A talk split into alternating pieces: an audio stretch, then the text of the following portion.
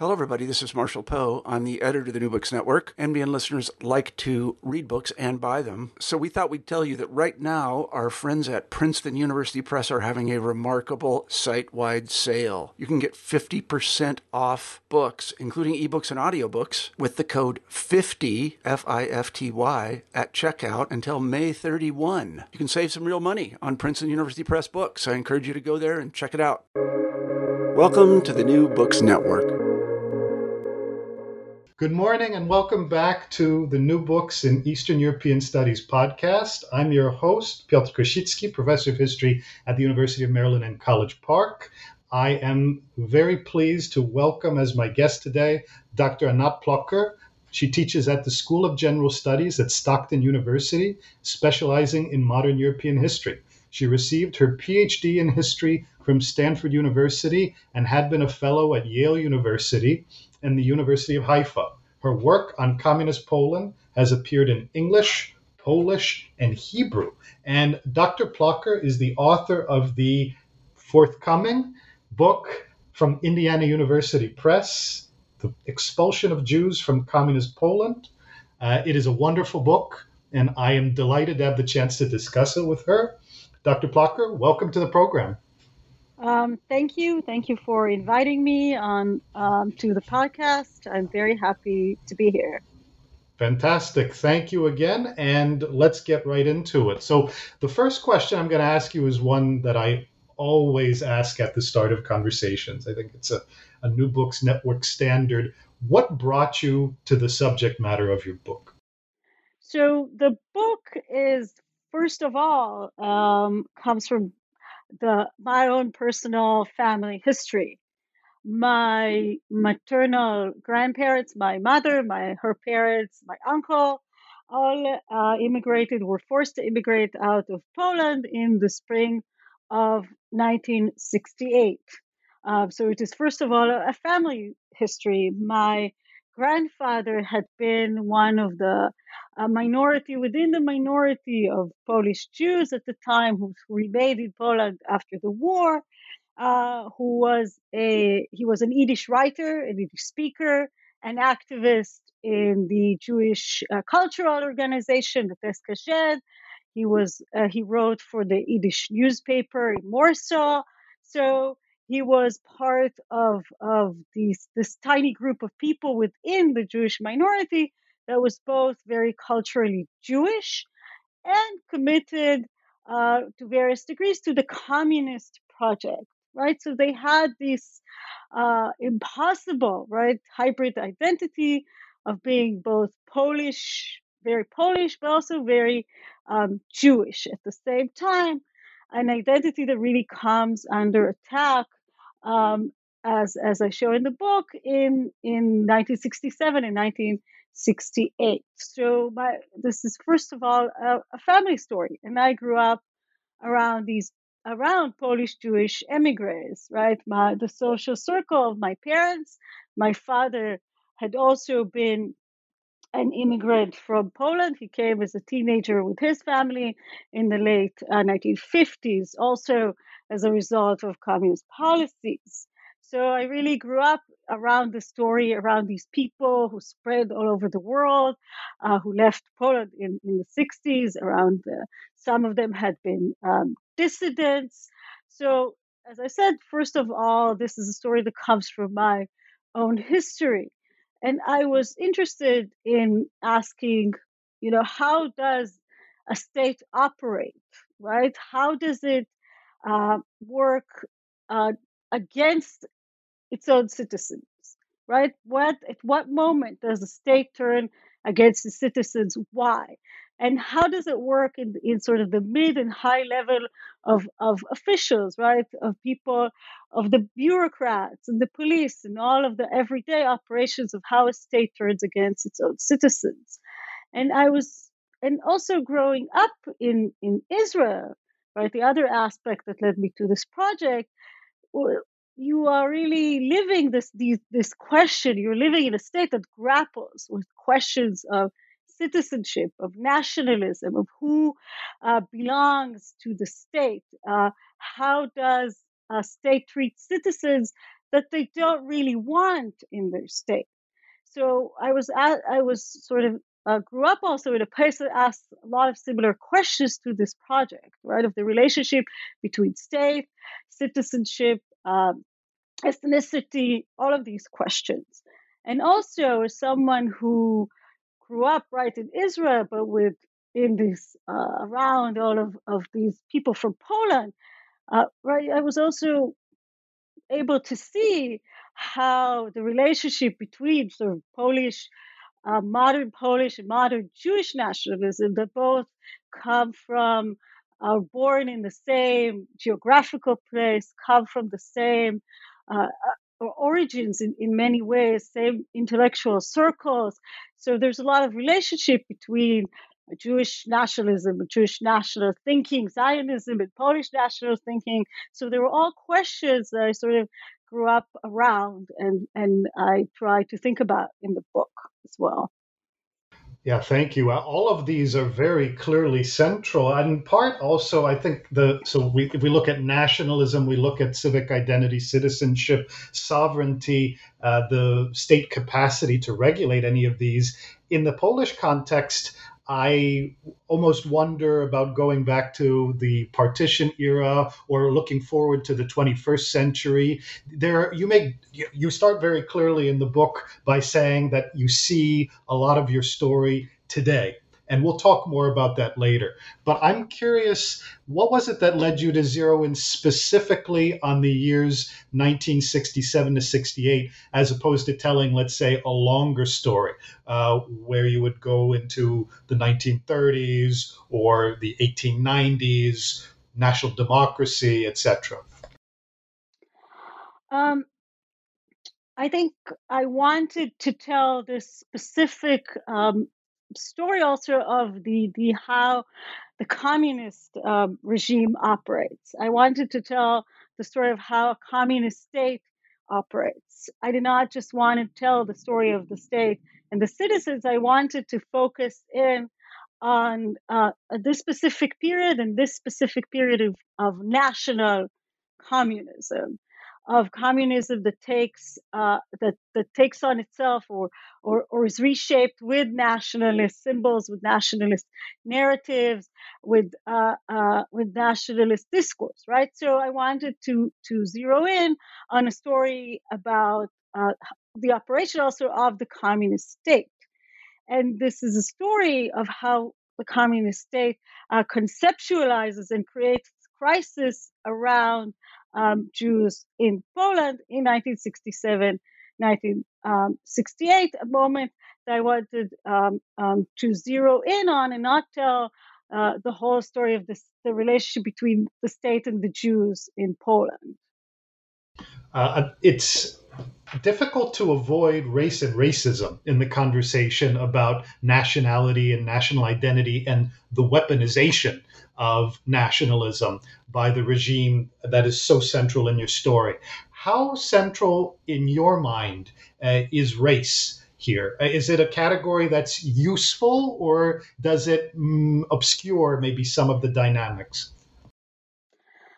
Um, that's a that's a very good um, question here, and I think I want to start to to answer it by first of all maybe saying a few words about what uh, uh, how the book analyzes actually the the events and what happens in 67 68 and maybe from that uh, we'll get an answer to to what degree race and racism is is helpful in understanding this so so the book is is as i said tells the story of how uh, the communist regime operates and and what it does in 67 68 and what uh, and and just to begin with the basic facts, right? So in in March 1968, the communist regime in Poland launches, following student demonstration, launches a campaign against Jews, marginalizing them and eventually expelling uh, prominent Jews from Poland.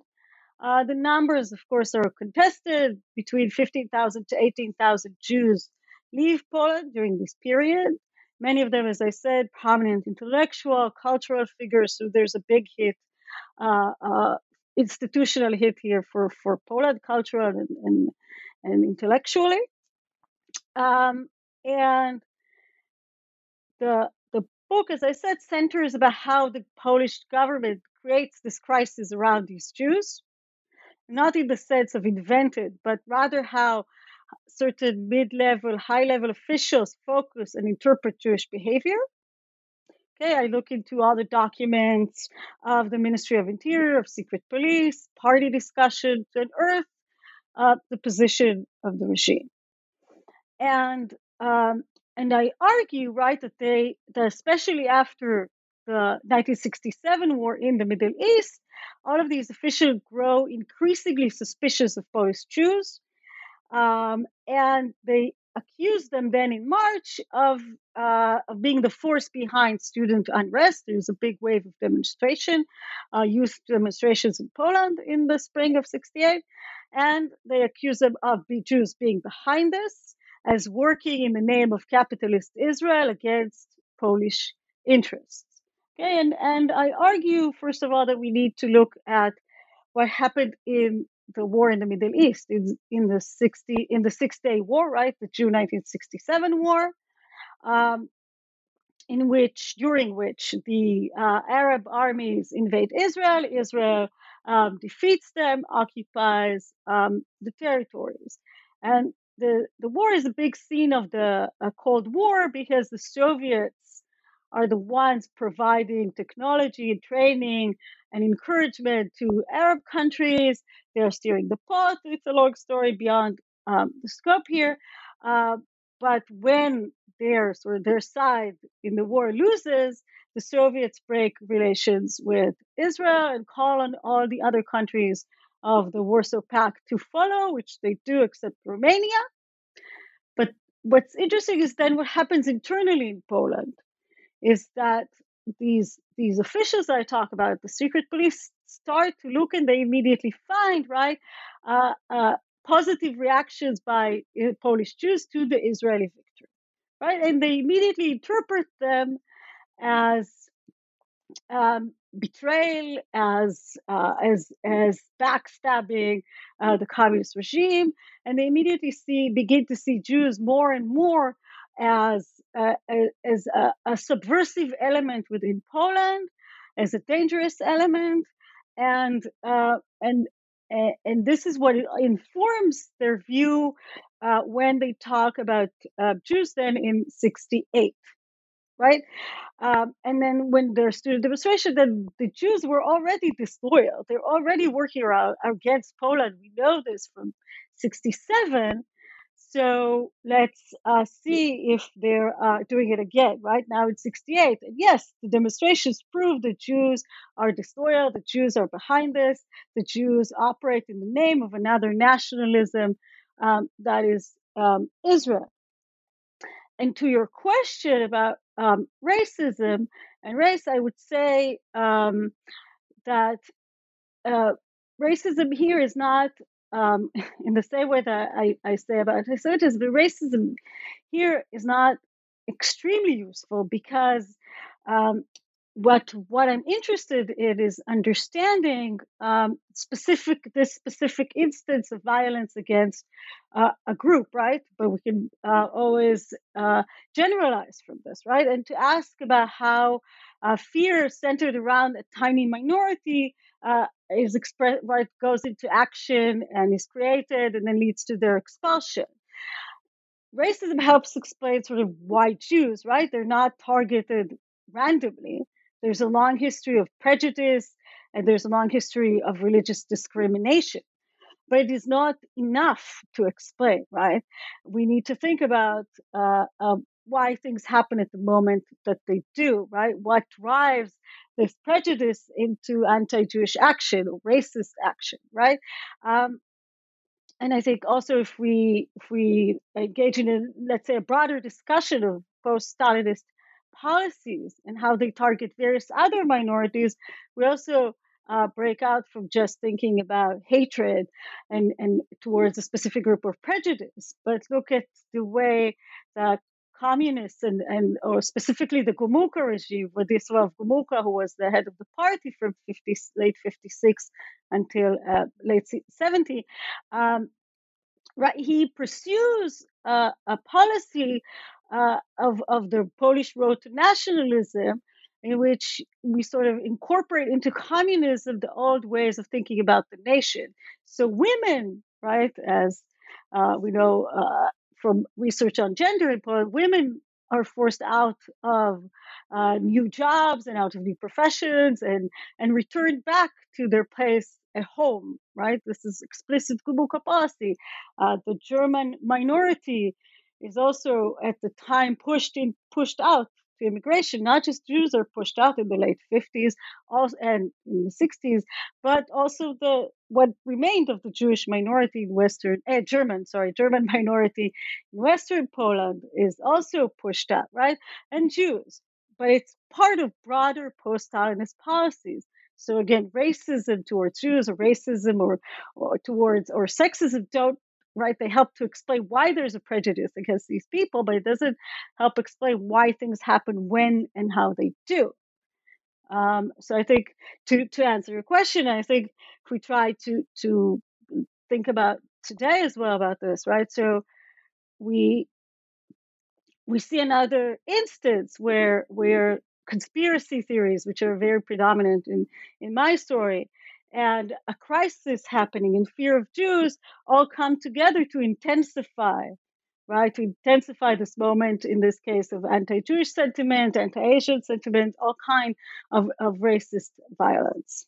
Yeah, I'm really, really convinced by the way you use the category of national security in your in your book. I think it works both as, let's say, uh, an uh, an element of intellectual history and a conceptual conceit that really helps to drive and explain a lot. And it links. I mean, the, the example you just gave, thinking about the uh, second decade of the 21st century and the 1960s. I want to come back to the 21st century in a little bit, but the it strikes me that this post-Stalinist moment, and I would uh, likewise really appreciated your use of that term throughout the story for thinking, okay, Stalin's dead. How do we conceptualize national security, especially in Poland with the very unique situation of Gomułka, who was, of course, shamed, punished, but never really put on a never put on a show trial, and uh, rehabilitated in glory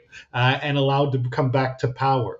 And the, the centrality of Gomułka in the story, I think it depends a little bit which chapter of the book we're reading. There are moments in the book where it really felt to me like if you had, you know, the proverbial if someone had poisoned Gomułka, then what? right? Would this story have actually played out the way it did? Obviously, Gomułka was just one among many communist leaders. The uh, Polish uh, internal affairs minister Mieczysław Moczar, in some ways, is really the, the quote unquote demon of the story.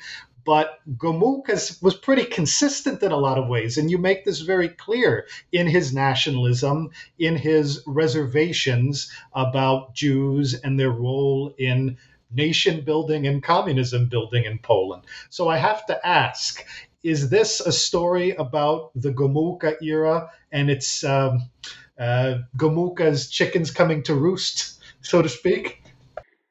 Um, I think that in the sense that um, Gomułka is one representative of um, communist na- nationalism or national communists, then, then yes. Um, in the sense that we see also parallels of this in other East, East communist regimes um, around him. So he's not uh, unique actually in this way.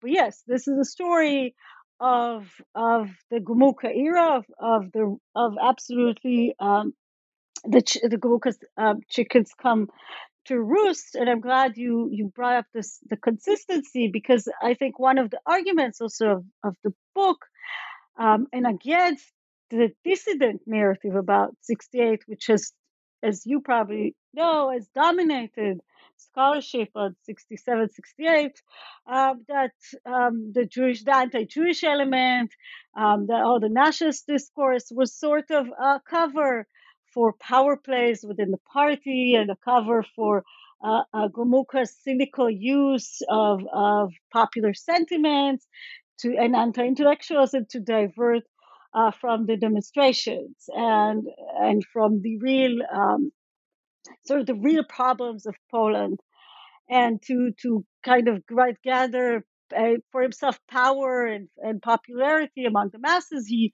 he simply used um, this anti-Jewish uh, uh, rhetoric. And I would, uh, in my book, argues right that uh, this this narrative, this this narrative, fails to understand how the regime operated, how what its officials believed, it pursued. It uh, it looked uh, down on them. Right, this narrative. It it presents um, uh, the leaders of the Communist Party as these unintellectual, low-level people, right? Uh, the people that uh, don't we as the intelligentsia, right? This is what the dissidents think. Don't they don't deserve our time of day? And the book, exactly as, as you point out, argues against this. It says, no, we have to think about, understand these people, understand uh, uh, uh, the broader context of what they're thinking, and also to understand that, yeah, if Gomulka gets uh, uh, um, uh, dozens of reports every day about Jewish disloyalty, they they will ring a bell for him. And yes, for Gomulka, there is a policy to pursue of national goals of shaping Poland in a certain way uh, uh, that, that has connection to pre-war nationalism, not only to pre-war communism, right? Um, so the book really tries to understand how communist nationalism, nationalism operates because it's also important for understanding uh, contemporary politics in Eastern Europe, the contemporary memory politics in Eastern Europe, to understand the failures and problems of the transition in post-communist Poland. And I think we still see the intelligentsia in some of these places still thinking about uh, uh, today only in terms of these people don't deserve our time of day. But we as historians understand you have to un- put yourself in their minds, right? You have to not sympathize, but you have to empathize. You have to understand uh, their their point of view, right? Um, so so that says yes, the book is about Gomulka and the point of view of the people around him about Jews, about Poland, about the future, and also about the past. I'm glad that you brought up this notion of empathizing with very unsympathetic and unsavory characters. And I, I, specifically, you know, one, one thing that struck me as I was reading the book, because in some sense, rivers of ink have been spilled about March 68, but not in English. And this is the first monograph in English on this topic. So uh, it was very re- refreshing and reassuring also to see this balance that you toe. And I, I talking to the audience here as well as one of the main reasons why I really, really, really commend this book to everyone uh, between staying close to primary sources but not getting buried by them in the way that mm, a lot of the the European historiography sometimes can get uh, and has gotten with respect to especially the communist state apparatus. The thing that I, re- I found really striking is how you're able to use censor office files, IPN, right, security service files, and um, a variety of different files from different organs of the Polish United Workers' Party and individuals come out. We really get individual stories and not just people at the top. There are mid level people as well. There are a lot of intellectuals in the story, uh, but there are also letters written in from around the countryside. So, something I wanted to ask you uh, if if you wanted, I mean, obviously, I, I asked you about Gomulka already. We, we looked at the top. It, was there a source or were there a couple sources that really still stand out in your mind as something that you were really happy to be able to wrestle through in the in the pages of your book? Well um, it's a very good um, question. Admittedly i did the research quite some time ago. Um, um, um, the sources there were a few a few things that were more interesting a few things that were um, less interesting, um, I, I, would say that sitting in the archives, the, the, the what really amazed me was how the picture of what I draw in the in the book came out rather uh, uh, uh, quickly, right? But if you're asking about the documents that stayed with me, I would say a lot of the the censorship um, um, documents of the censorship department uh, of uh, uh, stayed with me uh, because in these these were the documents through which I could tease out a lot of the story of of the way uh, um, the memory of the Holocaust became such a huge focus of of, of the anti-Jewish rhetoric or the anti-Jewish sentiment of 67, 68, from really the beginning, from summer of 67,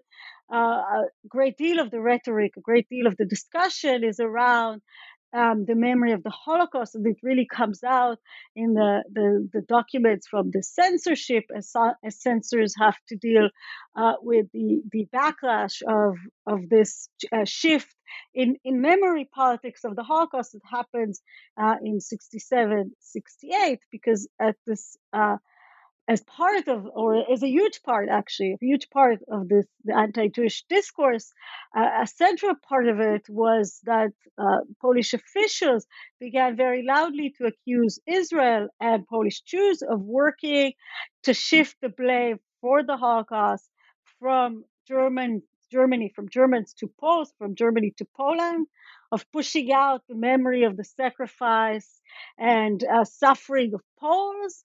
Um, they claimed the Jews had taken over the commemoration and the research of the war in Poland, and in this way, they've completely uh, uh, uh, overemphasized collaboration and have forgotten the heroism and sacrifice that Poles have made. You know, arguing that in fact there was a parallel fate for Jews and Poles, um, that Poles, uh, uh, that all the Jews owe their lives to Poles, all the Jews in Poland that survived the war owe their lives to Poles, because otherwise uh, they would not have survived.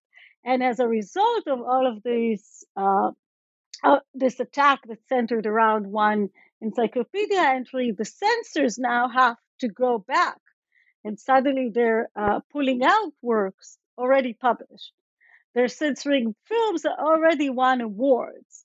So they're they basically have to go back and sort of say, well, now we can't put this book anymore in the library, and we can't show these films anymore, because uh, we have to change completely the way we talk about the Holocaust and the way we talk about World War II. So they, they you really see how uh, how this rhetoric, how this not just rhetoric, this discourse and belief, right, uh, reshape how the censorship has to do its job and has to go back and and recensor things. I really uh, found this um, chapter chapter three for those of you who will buy the book, uh, as everyone should.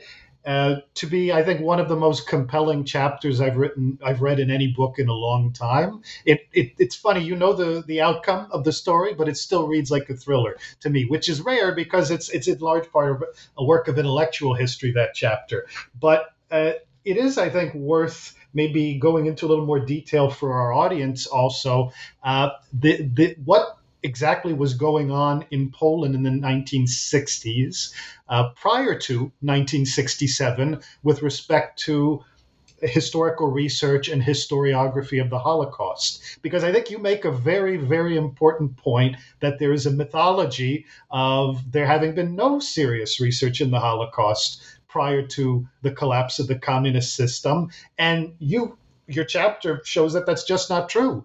And, and, and fundamentally, that for me also was striking in the sense that Gomułka was in power at that point, right? So there was a time when Gomułka was in power when it was okay to do serious research on the mass extermination of Europe's Jewish population. And then all of a sudden, it could get you thrown out of everything.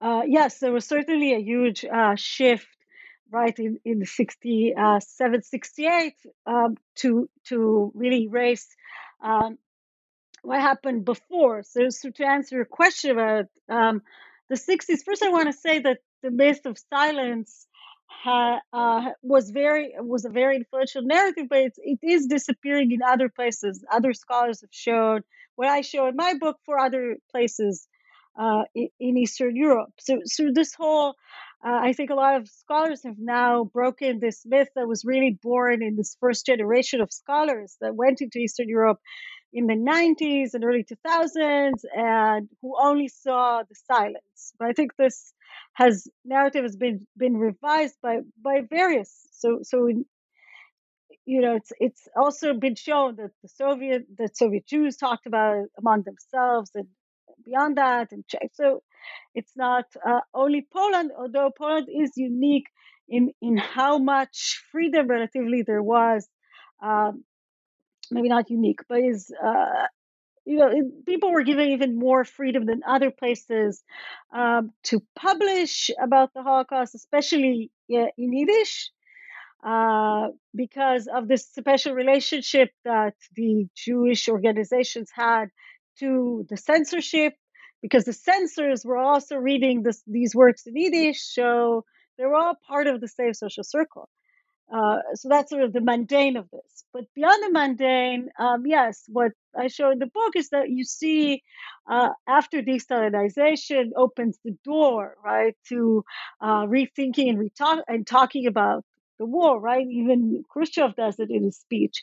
So it's not, again, just a book, but it opens the door and we see people walking in and we see Polish uh, Jewish scholars mostly going to the archives that they have in Poland, right, and publishing documents and publishing uh, uh, articles and really exploring uh, uh, the the killing of Jews. We see many monuments to uh, right, erected monuments, including Treblinka, that are very Jewish. And in many ways, because communists are still not exactly sure how to commemorate uh, the Polish underground, the Home Army. So they allow these these Jewish commemorations uh, that are almost almost neutral for them at this point, right? Because they are, you know, yeah, we can talk about Jewish uh, heroism in the Warsaw Uprising, Warsaw Ghetto Uprising. It's very easy. They were sort of leftists and some of them were socialists and Bundists. We can uh, talk about that and we can do big events around that and Memory Month and we can talk about righteous among the nations, which they're very obsessed with throughout the 60s.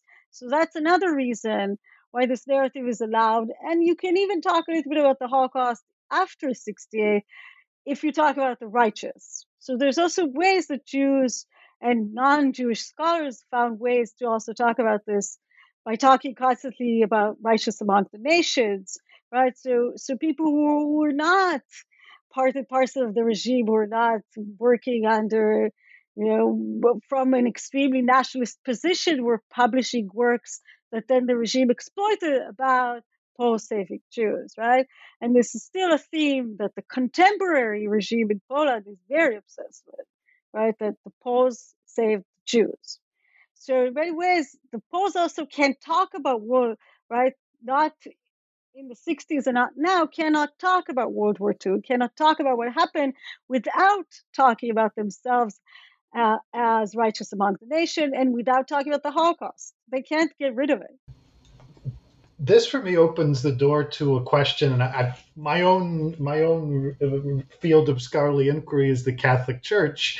Uh, I'm curious because there are a few cameos where the Catholic Church makes really important, or, or at least noteworthy appearances. I remember particularly the line mm, where you note that uh, Cardinal Wyszynski was praying for for Israel effectively in the June 1967 war, and that this was quite striking to. Um, to the Yiddish language community, uh, in part because, well, I mean, the Catholic Church in Poland could hardly be uh, considered apart from from various nationalist assumptions, and that's still true. So for me, a continuity here, and I love the way that you just cast it, that you need that other in order to raise yourself up and to lift yourself up, to lionize yourself does that mean that you yourself have to exist? I mean, I guess let, let, let me rephrase this. Uh, how important is religion in that oppositional process? Uh, it's something that strikes me on a number of levels. And I could go on about this, but I'm more interested in what you have to say. Gomułka obviously was not a religious man, but he had a close relationship, or at least an alliance of sorts, at various stages in his career with the Catholic Church. The Catholic Church, at least up until the Millennium Controversy of 1966, did better under Gomułka certainly than it did when Gomułka was uh, out of power. And he, he, he, he created a big space for religious activism how much of an expectation was there that that would also be a way of showing, well, the true Poles are actually able to be active? Uh, was there a religious dimension, let's say, in, in the notion of rescue and this commemoration of rescue, or it didn't really matter? Because I, part of the opposition there is saying, well, if you're not Jewish, we have to define ourselves as something. Maybe we don't go to church, but Catholic in question, in quotation marks, at least. Um, so I'm not. So what you're asking is that whether um, there was a religious element to the narrative of rescue. To the yes, and I, I mean, in some sense, from what I read in your book and think about in terms of the 1960s as well as the 2010s or 2020s, that is an underlying shared theme uh, that the Catholic Church doesn't mean that the church is driving it. It doesn't mean that you have a bishop spreading a certain narrative, but that there's an assumption that Catholicism has to be in there somewhere because that's the signal point. It was true even for Roman Dmowski uh, in the late 19th, early 20th century that you needed something as a signifier of non-Jewishness. Right. Okay. Um, and I I follow your your question. So, um, I will answer it. I can answer it to two parts. So I would say one is that definitely the narrative or the trope or of Christ among the nation nations is extremely important to the story.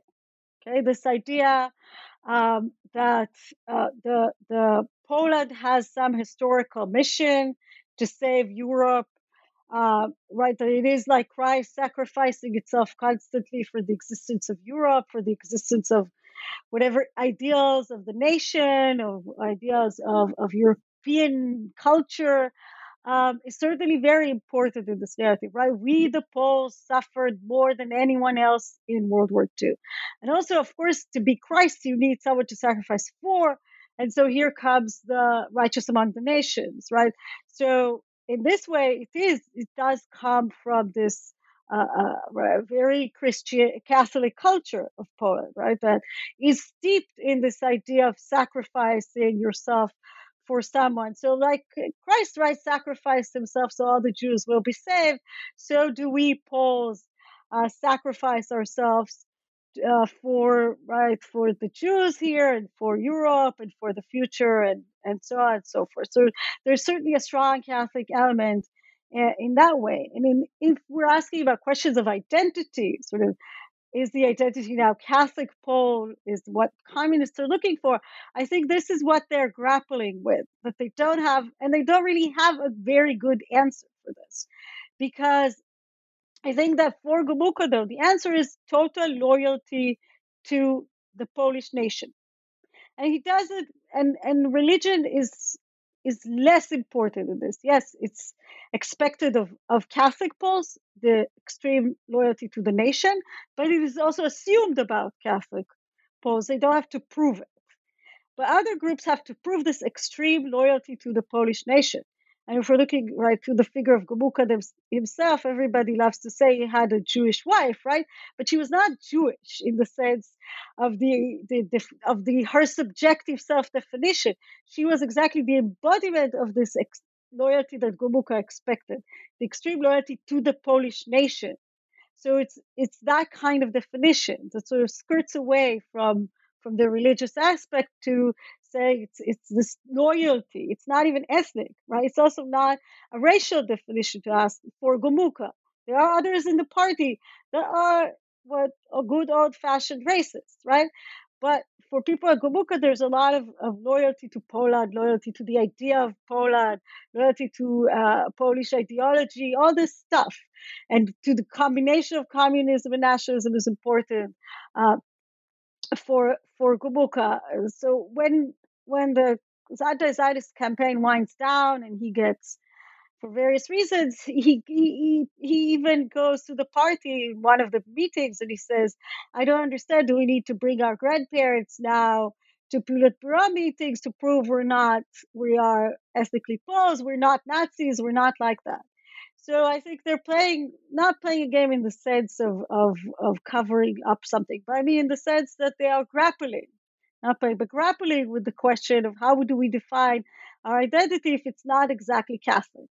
And this opens the door for me also to asking what it meant and and you've you, you've used already the phrase you know national communism. In the book you talk about communist nationalism. Clearly there's a, a, a unique entanglement and you you use that word entangled i think very importantly in your book.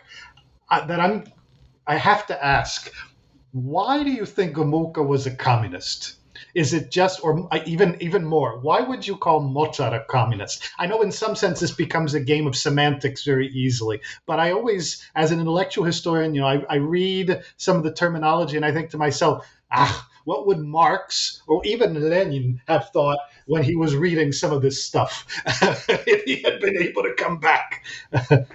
well, I think I think Gomulka was a staunch communist. I think he was a true believer of communism absolutely believed in the planned economy. He was uh, completely loyal to the Soviet Union. I don't think he was, I don't think there's any way to point to him ever not being a communist or or from let's say the point that he but maybe not a, a marxist. Maybe, maybe not a marxist. Because if state sovereignty is the altar on which uh, literally the ethnic minorities of poland are being sacrificed in the late 1960s that doesn't really sound very marxist to me. No but it was it was his adaptation or or the adaptation of later not just his because national communism and other places. I think it's it's a combination of nationalism with with planned economy with with as i said so it's a combination of planned economy with um, alongside uh, utter loyalty to the soviet union the communist party of the soviet union etc etc so I, I don't i think he did believe that in the communist economic system i would say and in thinking about maybe we should adapt communism to, as you say, nationalist state sovereignty. So yeah, we've come away from Marx, but we're still we still think of ourselves as communists because we operate within a communist economic structure. That's what they would say right? Well, and they probably would also say something about how World War II changed everything in some sense, right? So, I mean, obviously, obviously, we've talked about Holocaust memory and Holocaust historiography, but there's also that question of the legacy. You know, what what, hap- what what happens to Nazi Germany? Well, it becomes the Federal Republic of Germany. and I, I, the phrase, this is a phrase that maybe we'll think will strike some of our audiences nuts, but to scholars who work on Polish nationalism, uh, reading uh, uh, Zionist hyphen American hyphen West German. Par for the course, right? Can you explain maybe in a few words, though, for those in yeah, the audience yes. who, who might think that's strange? Absolutely. So, as I said before, right, the um, one of the central arguments or the central accusation, the accusations that emerge against Jews in in um, in 67 68 is that uh, Israel, together with Polish Jews, together with uh, West Germany, right, the greatest enemy of Poland at the time, uh, and and America, right, that's giving money to everyone, uh, that Israel conspired with West Germany and the Polish Jews and America to shift the blame for the Holocaust from Germany to Poland, right? So these people uh, around Poland are working in the name of these uh, uh, Western or Westerns in the sense of the Cold War, Western Western interests, capitalist interests, um, to blame Poland for what happened uh, to the Jews during the war. Uh, they they, pub- they they so popularized this belief that persists to to contemporary Poland that um, the reparations agreement, right? The West Germany had paid Israel reparations for the Holocaust. Long story in of itself, but uh, uh, so they they claim that these reparations were a payment, not just reparations for the Holocaust, but payment to the Jews to say that the Poles did it. Um, and, and, as I said, the, this still persists. The, this idea uh, um, when you talk when you listen to discourse of various uh, right-wing figures today Poland, you can still echo hear echoes of this, and and not just echoes. They really use uh, the exactly the same discourse uh, in contemporary Poland to talk about um, uh, um, sorry, to talk about the Holocaust, to talk about uh, right. They all they today too talk about Jewish conspiracies against Poland, Jewish conspiracies to distort the memory of the Holocaust. All of these themes are now uh, coming back, in, or have been coming back for quite a while now, in contemporary Poland, in, in the in the Kaczynski Poland, and we see that the le- contemporary legislation about politics, uh, memory, uh, contemporary memory politics, right, are all dealing with the same issues the collaboration, uh, righteous among the nations, the parallel fate, um, all of the issues the communists were obsessed with. Uh, the Jewish Museum in in in Poland, Polin in Warsaw, had a, a big uh, um, uh, exhibit for exhibition for the anniversary of 68 in 2018 where they had a board that showed the parallel. They showed that it was the same uh, discourse right? Literally the same rhetoric not even similar often the same uh, the same words okay? So we are talking about a lot of continuities in this uh, thinking. So yes, there's the specific situation of communist nationalism, but really the discourse of communist nationalism has really persisted, right? So we uh, and is really uh, uh, so so we need to think more about continuities and less about discontinuities between the communist period and today. I'm glad you're using that word continuities. I was struck at the very beginning of your introduction, right? You you bring in uh, the statements by Polish still Prime Minister Mateusz Morawiecki, uh, still today Prime Minister, that his statement fulfills the aspirations, I'm quoting, of the very politicians who 50 years earlier in 1968 succeeded in driving 15,000 Jews out of Poland end quote right? So that's a strong attribution there. And in some sense what i wanted to ask you is i mean you partly answered it but i, I would love to, for you to put even a finer point on it. If you feel like um, Morawiecki, Jarosław Kaczynski, obviously without commenting on them personally, but the camp that they represent or of which they're a part, do you think they've actually drawn consciously on the rhetoric or assumptions of communist nationalism, or do you think it's a marriage of convenience? I think that's maybe one of the trickier aspects for understanding this question of continuity, not least because you know the the, the late president Lech Kaczynski used different rhetoric. And you point this out in the conclusions to your book that there's a big difference just a decade made a difference in terms of how one political party was talking. But I'm curious how you th- uh, what, what what you think about it.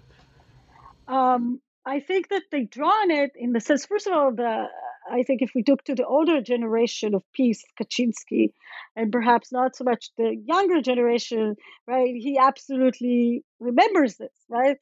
This is not. He was a young he was, I think, high school, not uh, not uh, not a university student yet. But the person like Kaczynski has absolutely grown up in this uh, discourse. He absolutely remembers it, and uh, and it wouldn't be a wild assumption to say that he draws on it. And I think others, so even more, the younger generation perhaps doesn't draw on it in the sense that they remember it from 68, but in the sense that this was what is taught in school, not the Jewish conspiracy part, but you know that Poles are all righteous among the nations, that Poles all sacrifice, that the West is neglecting to remember us, that the West is neglecting uh, to understand us, and I think that this is still um, how these these people uh, are think right? They still uh, are very interested like the, their peers in 68 in what the world thinks about them and the, the good name of poland um, and improving that we're actually not horrible anti-Semites when right. So so they're always trying to persuade you that they're not anti-Semites, they're not racist, they didn't kill Jews, um, and I think they do draw on this um, discourse because this is the discourse that uh, uh, they were surrounded with, right? That they and and they are continuing in the same way that um, these people from 68 are drawing on the longer history of rhetoric right? And they are, are sounding the echoes of Dmowski, right? In many mm-hmm. ways. So they are echoing the de- that they are echoing Dmowski and the people today are echoing them. But they're all part of the longer story that you referred to at the beginning of our conversation, the longer story of Polish nationalism and the way it talks and thinks about Jews through conspiracy theories. So it's not, and, and not, so today, of course, it's all linked to the memory of the Holocaust because we are post 45. But the way we think about Jews and Jewish citizens as being part or not part of us, and of Jews conspiring against us. All of this are echoes to the past. So in this way, they're all of the right. As um, I think I read uh, as Brian Porter recently, I think somewhere said, you know, Gomułka is is we now understand how much Gomułka was echoing Dmowski, right? So we now understand that. So we also understand that these people, right, they don't only echo Dmowski consciously, which they they would argue they do. They also echo uh, uh, communist nationalists who are part of the same tradition in the end. It strikes me that in that context, Okay, so obviously the, the creation of the state of Israel does change the calculations after World War II, and that's something with with which uh, with whose consequences the Polish government of the 21st century, the Polish governments of the 21st century of today, are living. But in your story, the actual state of Israel Granted, there was a June 1967 war, but apart from that, it's a red herring in the story. Uh, or, or would you say that it actually does matter what comes from Israel? Is it more in the minds of of the uh, the Polish nationalists, or is there an actual, let's say, response to objective reality, if I can put it that way? Um, so this is a, a, a somewhat tricky question. So uh, first, I want to say a couple words about sort of this idea of anti-Zionism of the '60s, and just to clarify that the anti-Zionism of the '60s is very different than what the minefield that it is today. And first of because first of all, many of the or some of the Polish Jews I write about and that left Poland in '68 were themselves would have self-defined themselves as anti-Zionists, or I would say non-Zionist, which is a position that sort of has disappeared uh, from the discourse. But there were people who did not think that Zionism, that Israel is the solution to the problems of Jews. I'm talking about these are Jews, right? That don't think that Israel is, didn't think that Israel is a solution. They rejected nationalism in many forms. And, and, and a lot of these Jews were harking back to the days of pre war uh, uh, arguments about um, Zionism. So, so they they were non-Zionists or anti-Zionists, right? They were very different times. A person like Mark Edelman, the hero of the Warsaw Ghetto Uprising, could be an anti or non-Zionist, someone who did not see any connection between himself and the state, or almost any connection. You should never say any, but almost any connection between himself and the state. Right? He was not uh, and he was a hero, right? How would he be thought of today? I don't know, right? So it's a different time. And also, you talk about establishment of Israel, but also we have to think about position of Israel before and after uh, the Six Day War, right? So, so also that has changed. Okay, um, but going back to your question, how much is Israel and the existence of Israel important to the story? It is important because first of all, the creation of Israel changes, shifts the situation of the Jewish minority from being just only diasporic and in this way a little weird um, into uh, uh, uh, it's it's still weird because now they're both diasporic and there is a nation that or a state that claims their loyalty Okay, because Israel also claims the loyalty of Jews. So it is a more and then and then we see and and there are there is some work also on this very interesting work. We see Jew, Polish Jews sort of stuck in this relationship between Israel, Poland, and Polish Jews. who often, who, who, as I said at the beginning, beginning, right, often or had mar- married of hybrid identities, of seeing themselves both as Poles and Jews, cultural Jews, cultural Poles. They lived in all kinds of hybridities.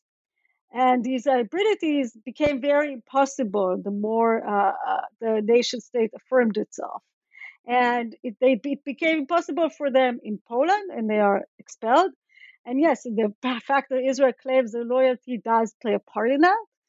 Um, and they're also treated like this in Israel. Some of them went to Israel, many did, but also the state of Israel, right? Of not official, the state of Israel uh, has a sort of free press at the time, right? So the Israeli press also attacks them, and they're like, "What were you doing there all this time? Why aren't you? Why weren't you even in Israel until now?" Right?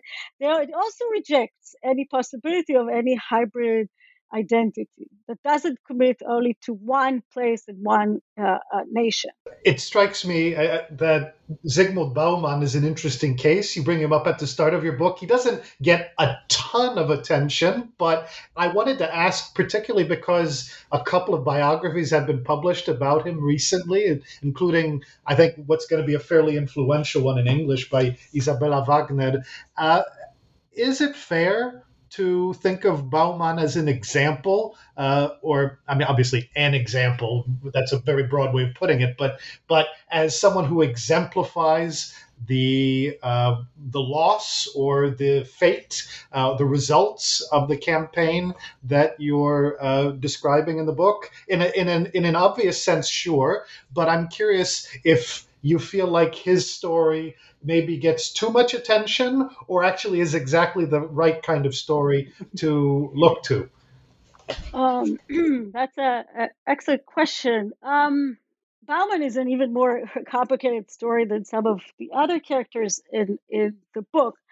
But I would say yes, it is a loss. And I think that actually, if you look to, to the way his wife, Janina Bauman, um, writes about their experiences in 67 68 in her in her work beautiful book that i don't know how many people have read a dream of belonging. Um, she writes very beautifully exactly about that about how she lost any place to belong.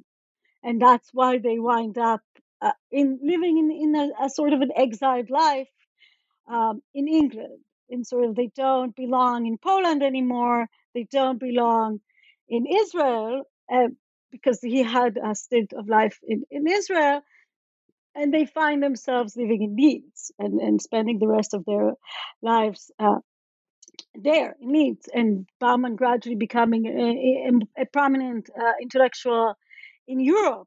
Uh, but I think it's not just the people uh, uh, like Bauman. I think that even uh, yes, I think there's an it's an interesting character to think about, and I think his identity issues are interesting. But I would even argue that the identity issues of the people, like Bauman's, uh, uh, uh I I don't know what how do you define this family relationship, but the husband of his, uh, the father of the husband of his daughter.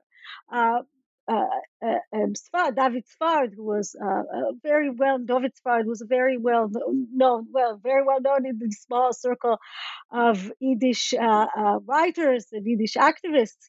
But people like uh, Sfard, people like my grandfather, and people like that who straddled really the two worlds of of being very sort of in the Yiddish and in the that cultural world of Yiddish and in the a little bit uh, preserving Bundist dreams, right? Um, these were this is really what I feel is lost. This sort of diasporic identity, this very uh, and and and this is something very specifically Jewish here, right? This diasporic Yiddish speaking identity that doesn't necessarily commit, as I say, to one nation, not to a state, which is different, but doesn't commit necessarily to one nation and to one identity, but sees itself eh, in various places. So I think in that sense, uh, uh, there is a sense of loss here, of, of a world lost, of, of this people who, who, who, as I say in the, I quote, I think I quote Leon, uh, David's, David Sfard's son, Leon Sfard, uh, you know, we have, we, I was both a Pole and a Jew, both at the same time.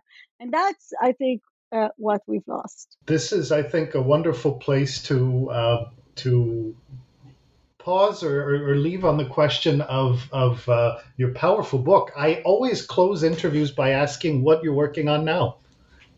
So, um, thank you. Um, what we're on now is actually completely uh, moves away from Jews. It moves away uh, from all of these uh, questions, actually, of nationalism, but it does stay in the region. It stays in communism, in the transition from communism, and I actually am uh, working on a project that explores history, food history, uh, because when we look to our reality, what we're living now, climate crisis, right, COVID, it is all we know linked to food systems. It's linked to the way, uh, uh, uh, right, we grow food, we process food, we eat food.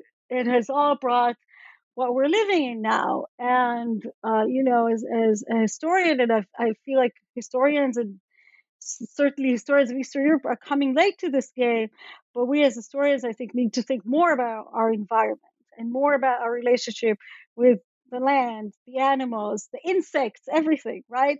So, and I think communism affords us a very good opportunity to look at a whole food system because the regime controlled everything. So I'm going to examine, you know, what food was grown, what food was sold, where, how, how was it processed, what is served in the government-run cafeterias and restaurants, what people cook at home, what uh, cookbooks are being published. You know, I want to understand what's being sold on the roadside.